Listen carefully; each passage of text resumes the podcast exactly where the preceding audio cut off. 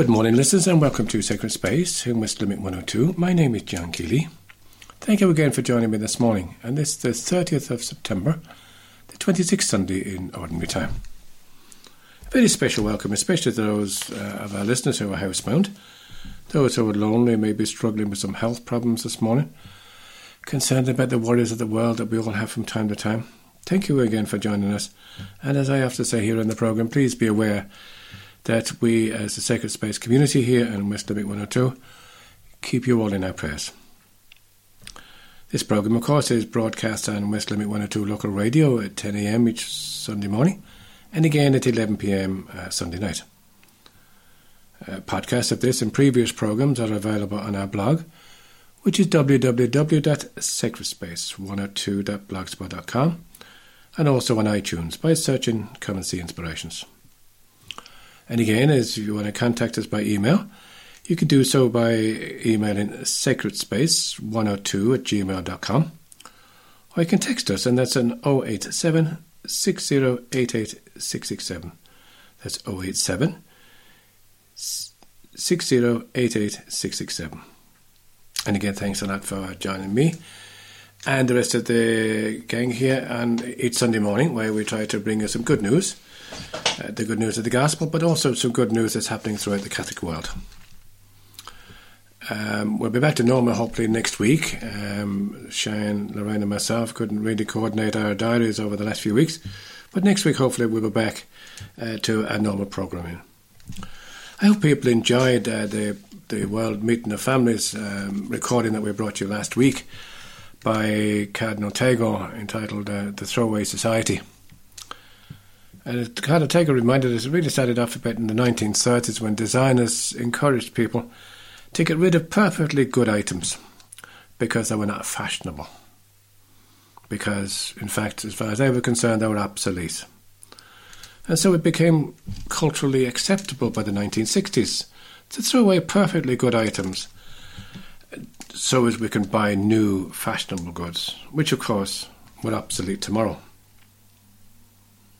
And of course, this didn't just hand, uh, stop there. Uh, Cardinal Tagle reminded us that the idea of the throwaway society extended beyond uh, beyond goods. It, it extended to all aspects of society. It went on to morals, respect, family, and even human life. If you want to know more uh, or listen to it again, uh, I repeated that program last week. Again, go onto our blog, Sacred Space 102.blogspot.com, or come and see inspirations. Uh, you can get us there on iTunes, or go onto the website, the World Meeting of Families website, uh, World Meeting of Families 2018.com. Um, this morning, I'm going to bring you another recording. Again, very important one as far as I'm concerned. It, it, it was uh, it was presented by Dr. Mary Aiken and uh, Dr. Mary um, gave a presentation entitled Turning Technology to the Greater Good. This indeed is important, I, I believe, for listeners of all ages, grandparents, myself, uh, parents, and indeed those uh, of our young um, members of society who are on new technology quite a bit, uh, whether it be Facebook, Instagram, or whatever it might be these days. Dr. Mary has some very good tips and very good warnings, actually, to remind us uh, of, of, the dangers of technology, but also turning it to the greater good. So join us in part two and part three, where we'll bring you that recording of Dr. Mary Aiken. But in the meantime, I'd like to pray a spiritual communion prayer especially for those of our listeners who can't receive Jesus at Mass this morning. They'd love to love to go to Mass, but for some reason or other they can't get to Mass. Which just brings me to the point maybe there's a neighbour of yours out there who'd like to go to Mass but has no access, uh, maybe has no car to drive them there. Maybe we could think about offering them a drive to Mass um, somewhere within the locality. Just an idea. But in the meantime, for those uh, for those of our listeners who can't receive Jesus at Mass this morning, this is a spiritual com- communion prayer that we, that we usually pray each Sunday morning. My Jesus, I desire to receive you into my soul, since I cannot now receive you sacramentally. Come spiritually into my soul. I embrace you as already there. I unite myself wholly to you. Never permit me to be separated from you. Amen. So we'll go for a, a, commercial break and come back and join us again in part two and part three, where we listen to Dr. Mary Aiken, who's going to present for us uh, the Well Meeting the Families uh, talk she gave, Turning Technology to the Greater Good. So we'll see you again in part two. Sacred Space. So welcome back again to the second part of Sacred Space. My name is John Keeley. At this point now, I'd invite listeners to sit back and listen to talk by Dr. Mary Aiken, who spoke at the World Meeting of Families recently, and the title of her presentation was Turning Technology to the Greater Good. I think it's good for all of us to listen to what Mary has to say. So let's hear this. And so now it's my pleasure to welcome Dr. Mary Aiken.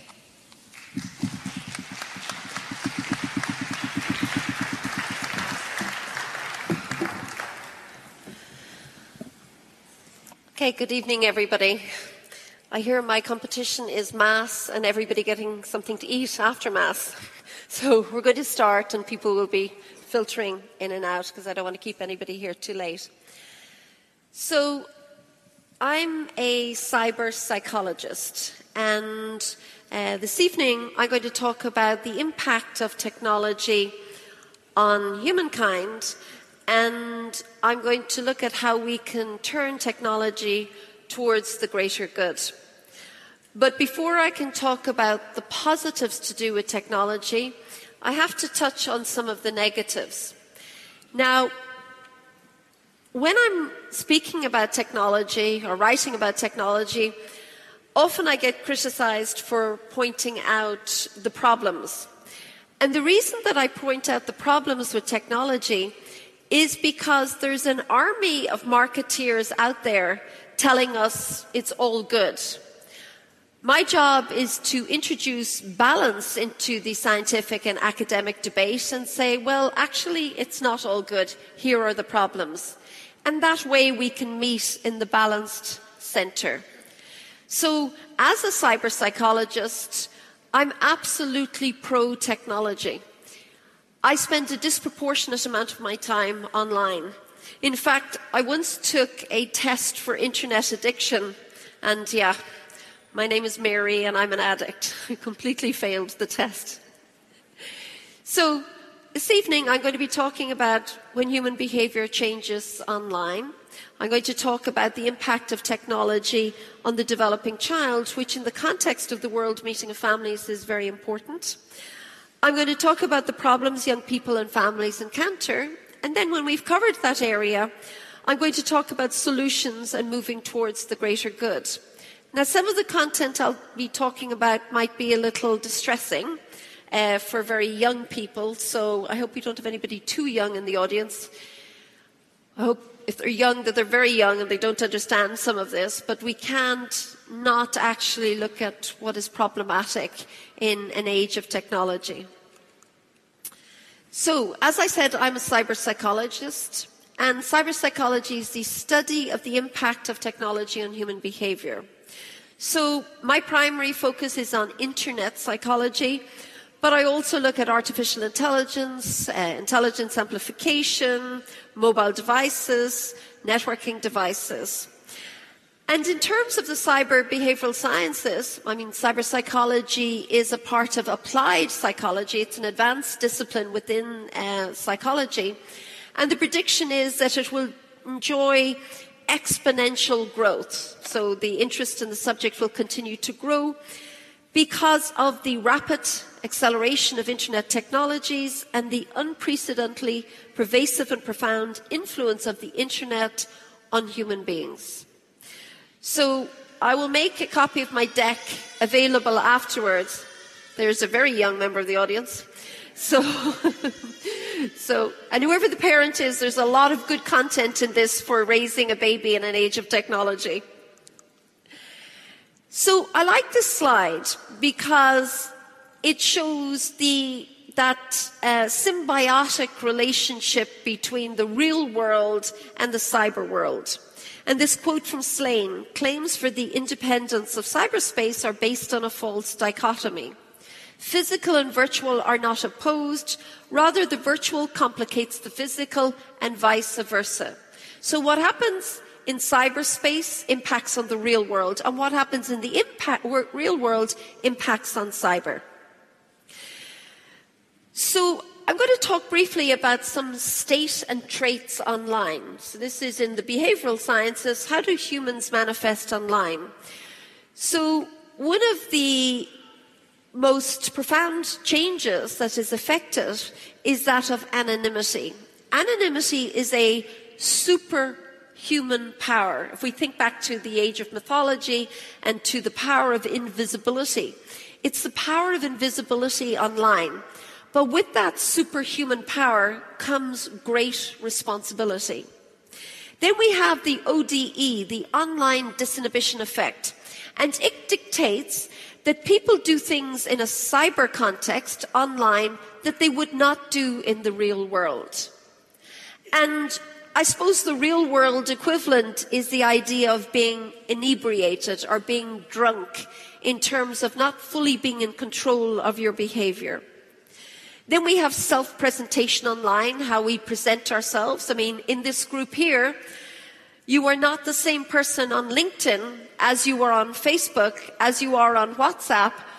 You present different personas, a carefully manipulated and curated version of, sense, of self presented in a cyber context. And then we have escalation and amplification online. I've been involved in a dozen different research areas, and the one thing that I've observed, and I say observed because I don't have these scientific studies to prove, or, is that whenever technology interfaces with base human behavior, the result is often amplified and escalated online. And in fact, I wrote a book about it called The Cyber Effect in terms of this amplification and escalation. Now, human behavior can be amplified in a good way, for example, altruism, but also human behavior can be amplified in a negative way if you think of cyberbullying or trolling online. So the first thing that we want to do this evening, or that I would like to do for you, is to actually make you think about on, online in a different way. A paradigm shift. So this is the real world. We're all here, here together in the room. But when you log on, when you go online, you then are transported to a place, to cyberspace. So have you ever logged on for five minutes just before you go out to dinner and you need to get ready and you've got an hour to go before the taxi comes to pick you up and you want to have a shower and get changed and get ready and you'll just say, I'll just check my emails for five minutes.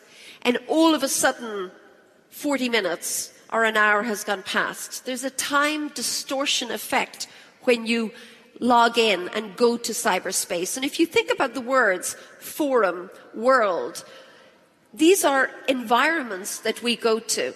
And in fact, NATO in 2016 declared cyberspace a domain of operations, a domain of war, acknowledging that the wars of the future would take place on land, sea, and air, and on computer networks. So, as a society, we need to pay attention and think of cyberspace as a place. And as soon as we think of it as a place, then we have to think about all of the protections that regulation and governance offer us in the real world. And we have to think about how do we actually then affect those in cyberspace, in this place. So how many people in the audience know what the deep web is? A show of hands? Okay, a couple. How many people in the audience know how to get on the deep web? Okay, one. And I'm not going to tell you how, okay? Do not try this at home. It is dangerous. Because the deep web, first of all, I'll talk to you about in terms of size. So when you think of the internet, okay, think about the internet. Everything that you know that is the internet is only about 1% of the internet. Everything else, the 99%, is what lies beneath dark nets, dark web within the deep web.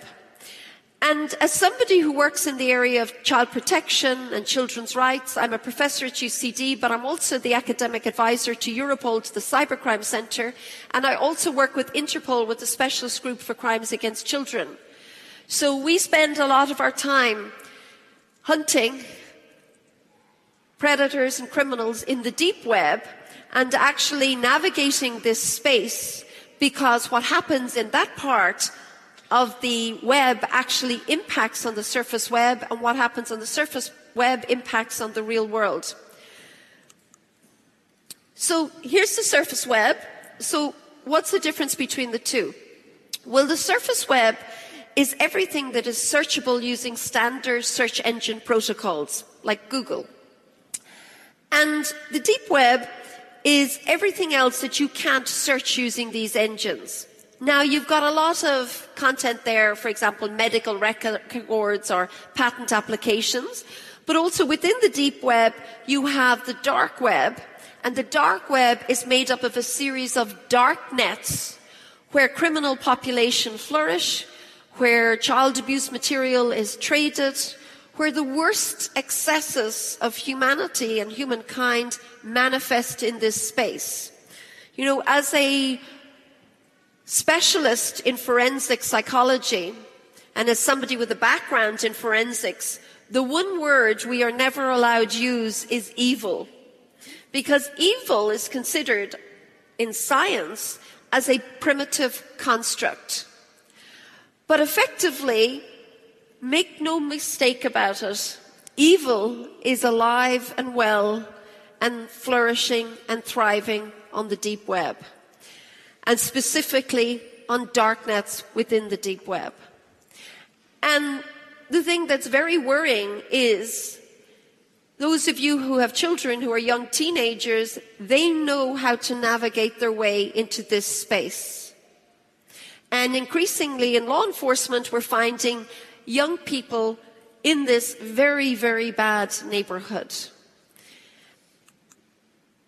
So this is a menu from the hidden wiki, which is a way, once you use certain protocols of navigating this space, and you'll see on this menus pointing to click here for assassins for hire, click here to get hardcore drugs that can be delivered to a PO box of your choice. And in Europol, we have a principle that we call CAAS, Crime as a Service Online. And those who traffic in drugs, some of you might be familiar with, the, with uh, Silk Road, which is one of these dark nets that operated on the deep web. And they're selling hardcore drugs to anybody and everybody that wants to actually buy them. And this place is beyond the law. And I get very concerned in an age of technology when we have anonymous domains that are effectively beyond the law. How are we possibly going to have a civil society, a civil and just society, when some domains operate beyond the law? So, I want to talk to you about factoring the human into the equation. Talking about physical, behavioral, psychological, and affective and motivational aspects of technology and why we engage with technology in certain ways.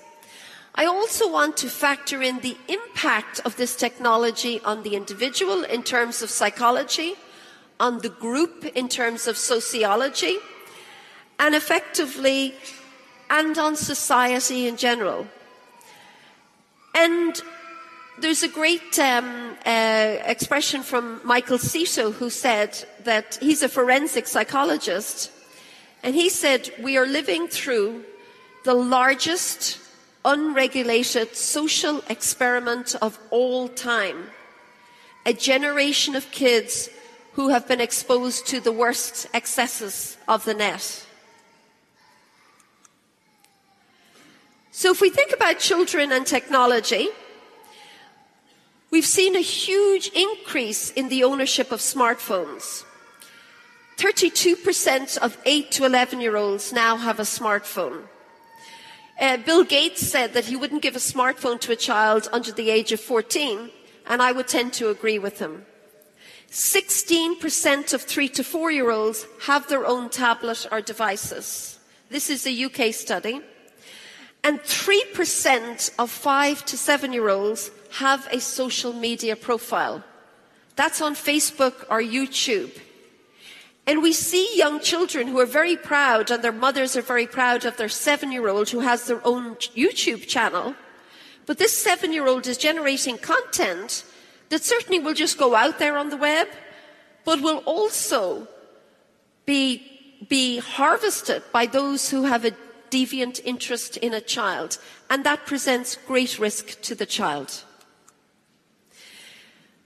So, in terms of cyber babies, the American Academy of Pediatrics recommends no screen during meals or one hour before bedtime.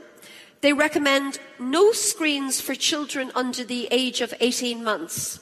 So, whenever you see a baby in a pushchair with a device in their little chubby fingers, you know, you might let the person or the caregiver or the parent know that the, that the recommendation is no screens under the age of 18 months. And basically, there is a, a, gap in the knowledge in terms of the behavioral sciences advising parents and teachers advising parents about age appropriate use of technology. So back in the day, when everybody in this room was having children or around young babies or teaching young babies, you had a book that was based on Piaget's stages of um, locomotor development. And that said at six months, your baby should sit up, and at one, they should take their first step. We don't have the equivalent in an age of technology. We do not have scientific guidelines to say, here's how you can get the best out of technology for your child. And it's not just the child's use of technology we have to think about that zone of proximal development around the child and parents and caregivers using technology around the child. The average person checks their phone 200 times a day and touches it two, over two and a half thousand times a day. And my argument is that you are, if you are a parent or caregiver of a young child, then that is 200 times a day that you have not made eye contact and two and a half thousand times that you have not touched them. And this could be catastrophic for us as a species. Babies need eye contact. Babies need FaceTime and not the app sort of FaceTime. They need real world face to face FaceTime. And I'm very pleased to see that Pope Francis is actually very aware of this area and has spoken extensively about the impact of technology on children and also on the family.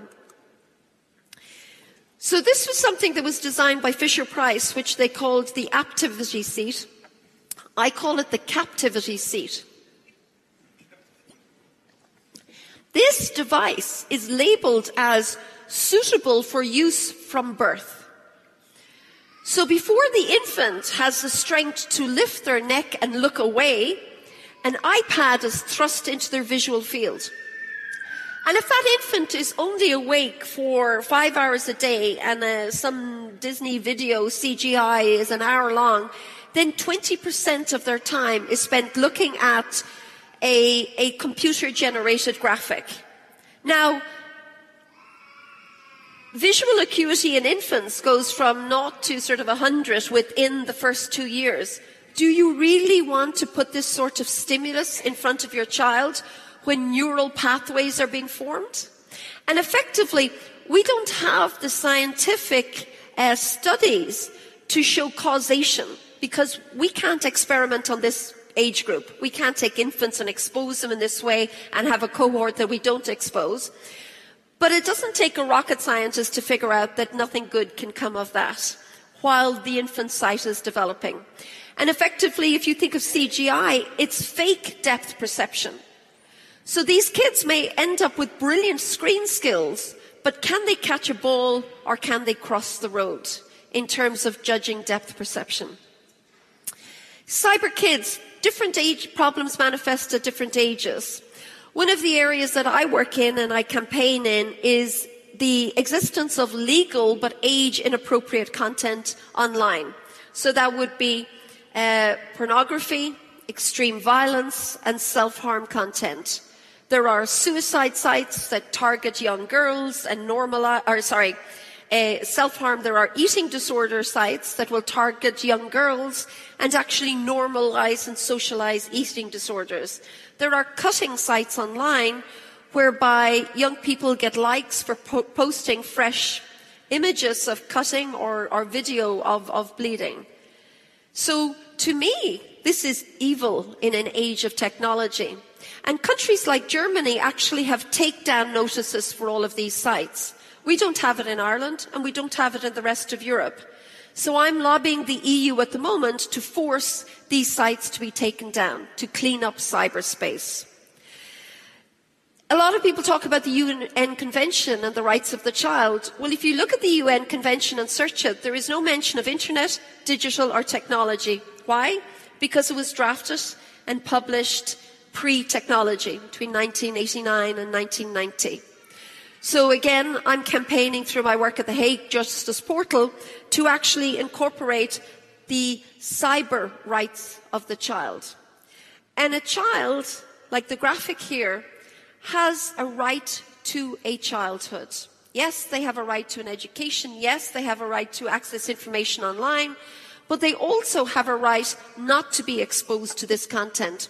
When I'm talking to kids in schools, I explain to them if they're going to look at extreme violence or look at a beheading online, I explain to them there is no command delete file for the brain. Okay? You can't just dump it once you've seen it. What is seen cannot be unseen. And we see in very experienced people who work in law enforcement and people who actually work in content moderation, we see post traumatic stress disorder as a result of being exposed to extreme content. Can you imagine what it's like for an 11 year old or 12 year old to click on this content? So we need early learning netiquette protocols before the children go online, before they get a device. We need to teach them how to navigate this space. I'm somebody in Ireland here who campaigned for a digital the, on the age of the, on the issue of the digital age of consent. The government were trying to actually actively lower the age of consent from 16 to 13. And that's the age in Ireland. For those of you from the US, that would be COPPA regulations. But the government was trying to lower it to legally emancipate children from their parents at 13 and legally empower the child to be on Instagram or Facebook or WhatsApp or Snapchat without parental permission.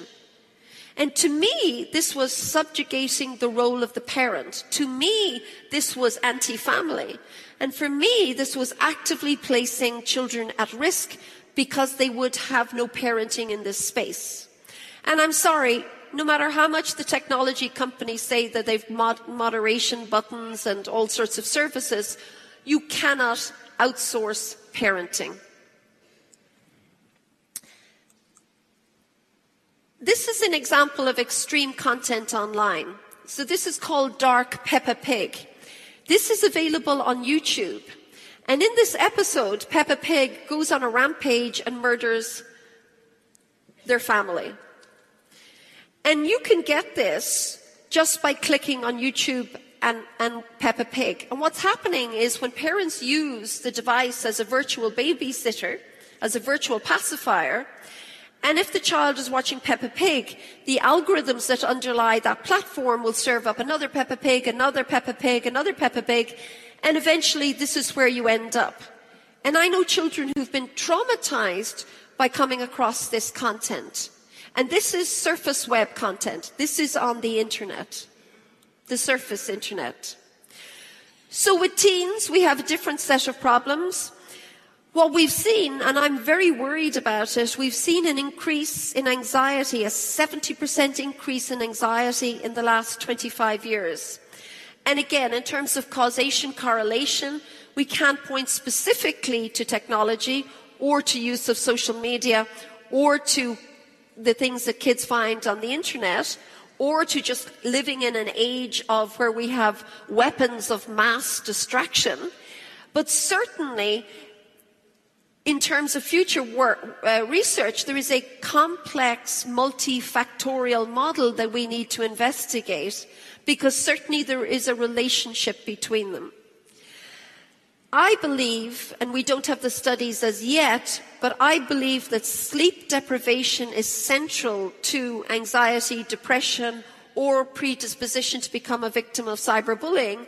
Because if a child, well, we see in some studies that two in five children are getting up during the night to check on their social media, check in on themselves in cyberspace, check in on that highly manipulated and curated self that they have presented online and therefore they're waking up exhausted. And if as a young adult you wake up exhausted, then the world seems a much darker place. So we see increasingly what I describe as cyber juvenile delinquency, and that's pathway between, you know, I talk about a generation of virtual shoplifters. You know, what is the future going to be like? when kids have been downloading pirated music from when they're eight or nine, pirated movies from when they're in their teens, and downloading cracked software from when they're going to college. You know, these are the people that will be influencing the moral compass of society when we're all in nursing homes and, or old folks' homes. And, ba- and I worry about that because what we see across the board in student surveys we see increasing levels of narcissism across the board and decreasing levels of empathy. And what I'm building, building towards is the role and the opportunity for the church, for all churches to get involved in this space, because there is an absolute vacuum of moral integrity and authority in cyberspace. And I think it's an absolutely wonderful and much needed opportunity for Catholic, for Christian values to manifest in this space. Yeah, vulnerability. Nine and ten young girls unhappy. And we've seen a huge surge in eating disorders, most probably linked to the availability of these sites that normalize and socialize this behavior. And we've seen increases in sexting and sextortion. So basically, Sextortion, my work as Europol, you, you, probably don't know what sextortion is. I better explain it. My sister told me, don't take anything for granted. You're not talking to a law enforcement audience. So sextortion is the blackmail of a child to generate content, to generate images or to generate video, and then selling that video for profit on the dark web.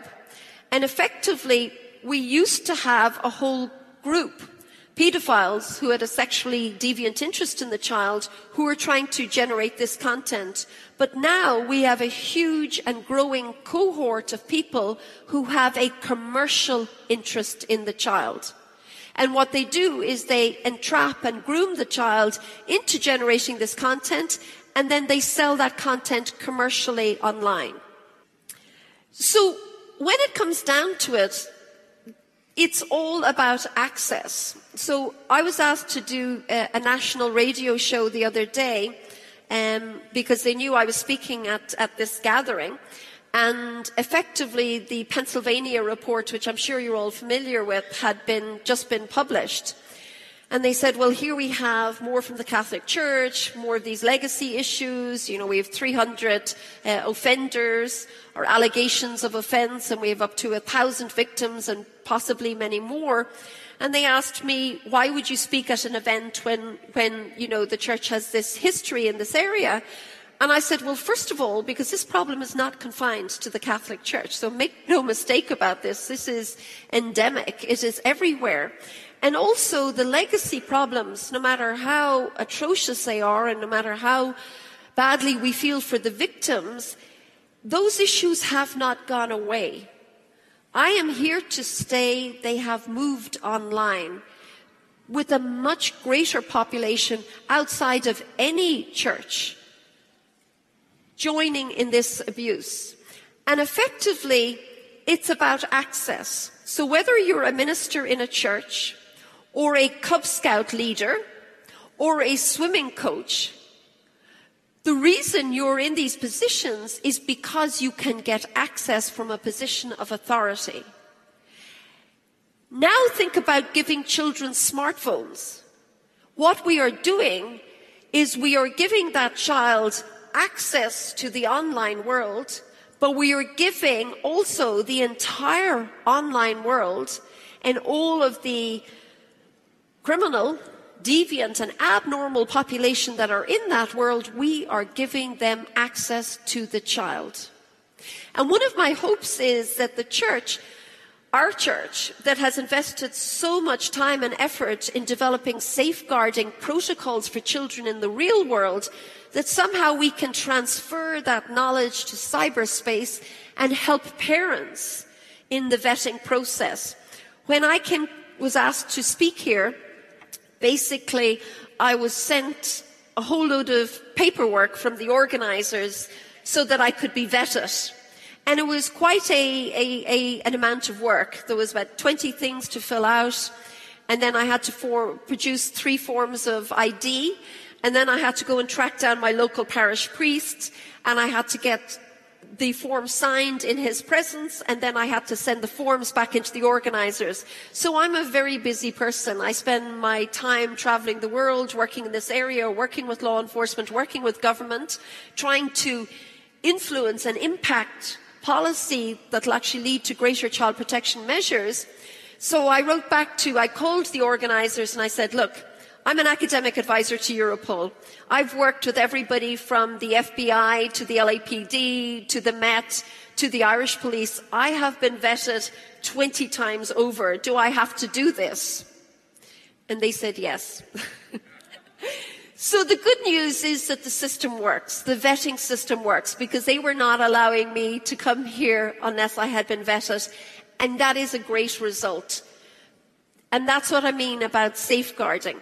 So if you want to vet the people that your children have contact with, or if you work in, in, um, in groups of children, or if you work in schools, or if you work in your local parish, one of the things parents can think about in terms of vetting is sit down with your kids and get them to open up one of their social tech profiles, say for example Facebook, and one by one go through their contacts, their friends, their connections with them and say, who is this person?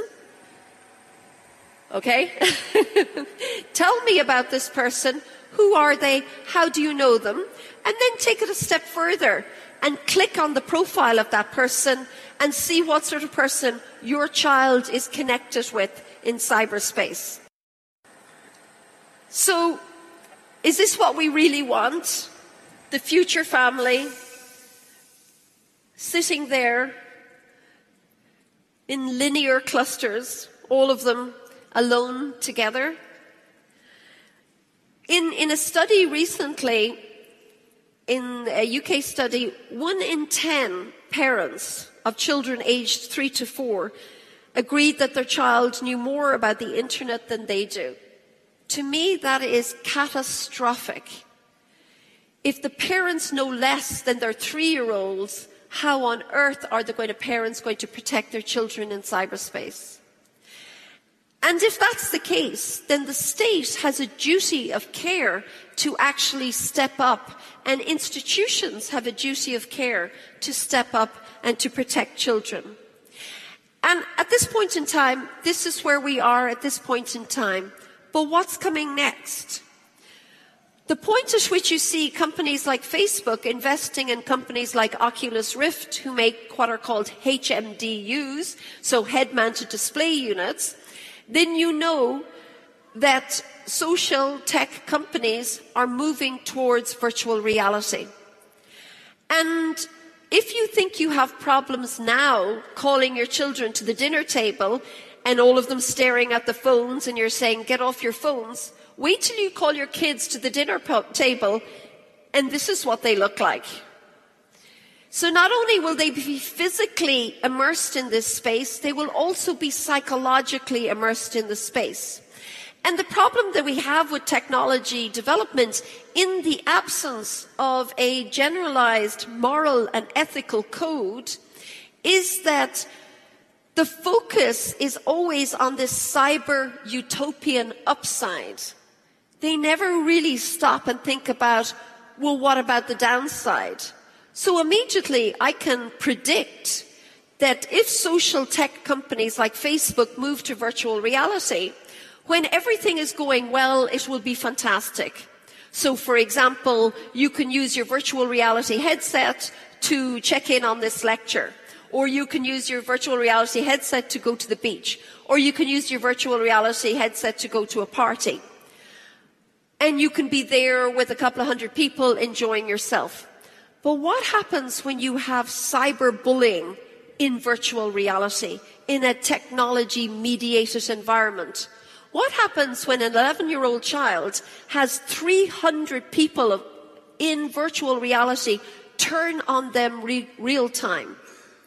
There is no adult in this room that would be psychologically robust enough to withstand that sort of bullying. There is absolutely and certainly no child that could withstand that. So cyberbullying is not going to go away. And when virtual reality comes, yes, it'll give an augmented, amplified, and better positive experience, but it will also equally and oppositely give an augmented, amplified, and much worse negative experience. So, when I'm talking about the impact of technology on humankind, everybody says, well, moral panic. You know, when the telegraph was introduced, when the printing press was introduced, when the telephone was introduced. Well, writing was a form of technology.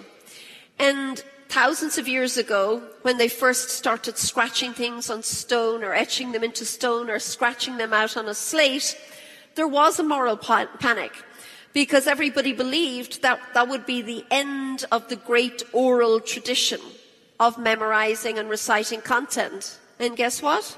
It was. so, it's not that we have to think about these things as a form of moral panic, but we certainly have to understand what is good about technology and what is problematic. Remember, what is new is not always good. And technology does not always mean progress. So Pope Francis has said that effectively he does not want to prevent children from playing with electronic devices but rather he wants them to find ways to develop their critical abilities and not to think that digital speed can apply to everything in life. And what we're losing in children and young people, and also we're losing in adults, is the ability to think critically. And critical thinking is one of the best protection mechanisms that we have against fake news. If we lose our ability to think critically, then we will not be best placed to consume this sort of information. So I want to just for one minute conceptualize cyberspace as a continuum. So I talked about cyberspace being a place. Now let's think of it as a continuum, sort of a left to right axis.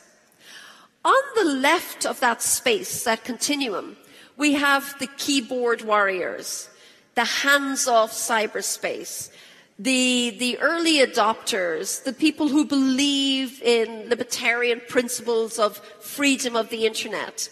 And they do not want governance, regulation, or interference from uh, church institutions in that space. They want cyberspace to be this free area on the left. On the far right, we have the social technology companies, we have the device manufacturers, we have the internet service providers, we have all of this tech cohort. And they do not want governance or regulation in cyberspace. Why? Because it costs money. And it affects the bottom line. And these two very distinct and different cohorts are aligned in cyberspace in that they don't want governance and they don't want regulation. But the rest of us, the 99.999% of us and our children, we live in the middle and we get no say in cyberspace.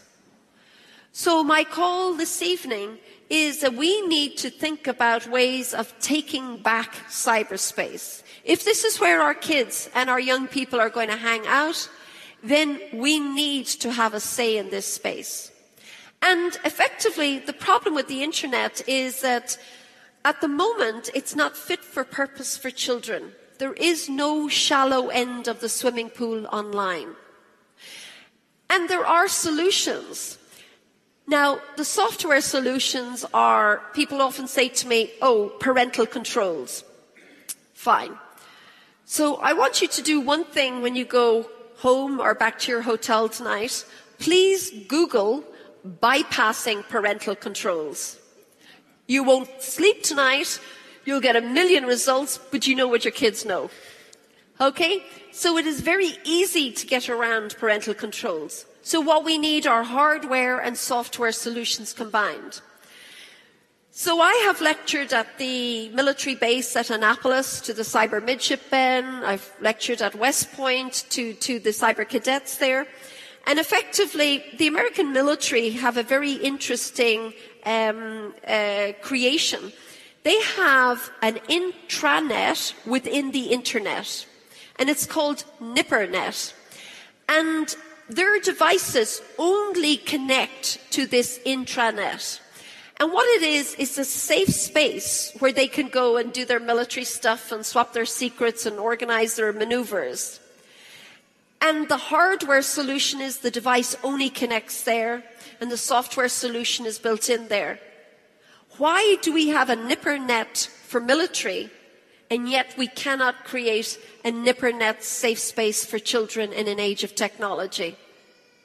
The reason is there's no commercial gain in doing so.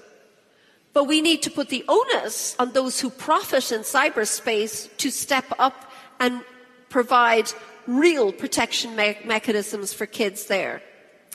So, towards the solutions, what can we do? First of all, you need to think t- differently about online, about the internet. Need to conceptualize it in a new way as a space, as cyberspace. And then we need to move towards cleaning up cyberspace. We need to tackle the dark web and we need to work towards taking down extreme content. We need to demand more from those who profit from social technologies, and we need to work towards eliminating fake news, trolling, cyberbullying, and the worst excesses that the internet has to offer. What can families do? First of all, recognize the impact of technology on the developing child. If you are a parent or a caregiver and you're always consumed by your device, you are neglecting your child. And it's not just the parent, it's the four year old bro- the four year old brother or sister who's on their device all the time. They're not playing with the baby.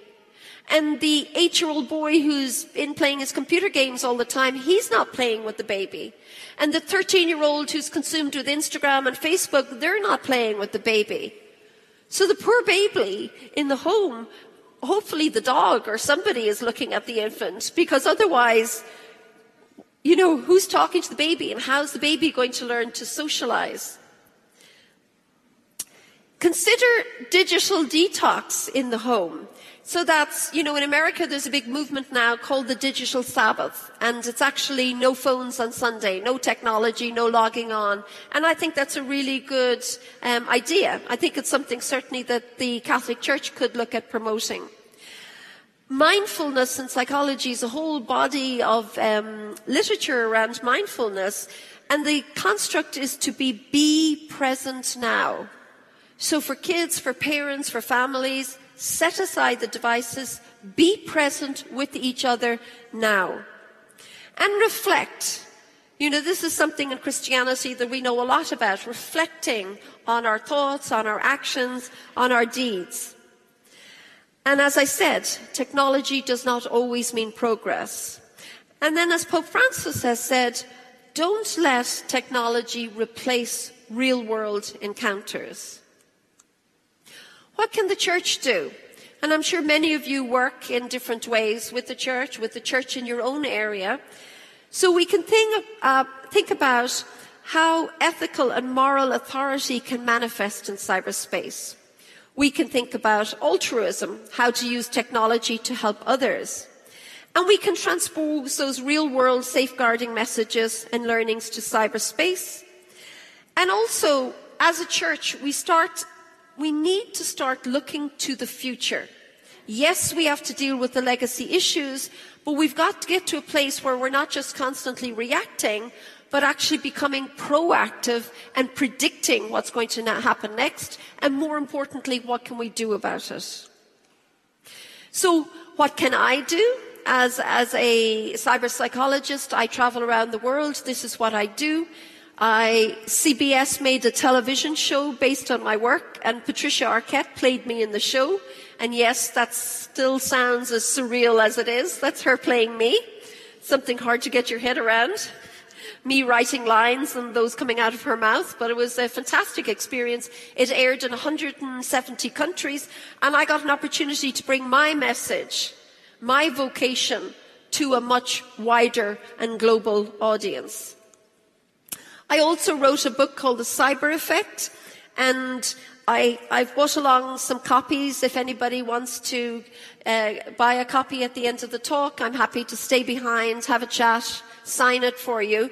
But having maybe made some parents worried and concerned about what they can do, this is a self-help guidebook which actually will take you through what you can do if you really want to, to learn about it. Or you can maybe go to your local library and rent it out. I'm, I'm sure that they will have it. So the Times, it was a book of the year. And Bob Woodward from, that's Bob Woodward, Watergate Bob Woodward, he's compared my work to that of Rachel Carson, which is a great honour because she founded the environmental movement. And she went up against the technology of her time, which was the agri-food industry and pesticides and she spoke about silent spring. What would happen that when the use of pesticides was so much that there was a silent spring and no birds were singing and no, you know, the, the, no insects were, were chirping or clattering around the place. Well, I would like to everybody to think about what happens when we have a silent spring in cyberspace, when the place is so polluted by this content that nothing good can grow or thrive there. So, what we want to try and do is move towards the greater good. Pope Francis said, immense technological development has not been accompanied by a development in human responsibilities, values, and conscience. That is an opportunity for the church to actually inform those values in cyberspace. Remember, the internet was founded on the premise that all users are equal. Well, unfortunately, this is not true. Some are more vulnerable than others. So what we need to do is work together towards technology for the greater good. And I'm going to take questions because we've got about 10 or 15 minutes left. But before I take questions, I'd just like to read you a short extract from my book. It's one of my favorite passages from the book because it sums up where I think we are heading with technology.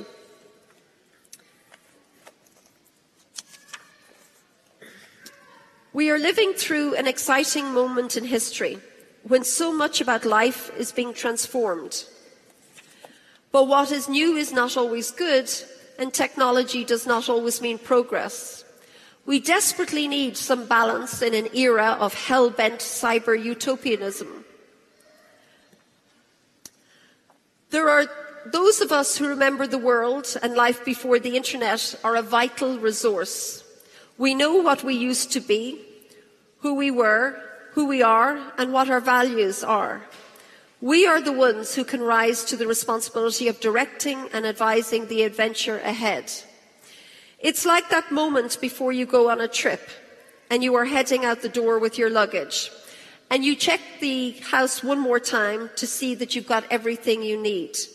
In human terms, do we have everything we need for this journey?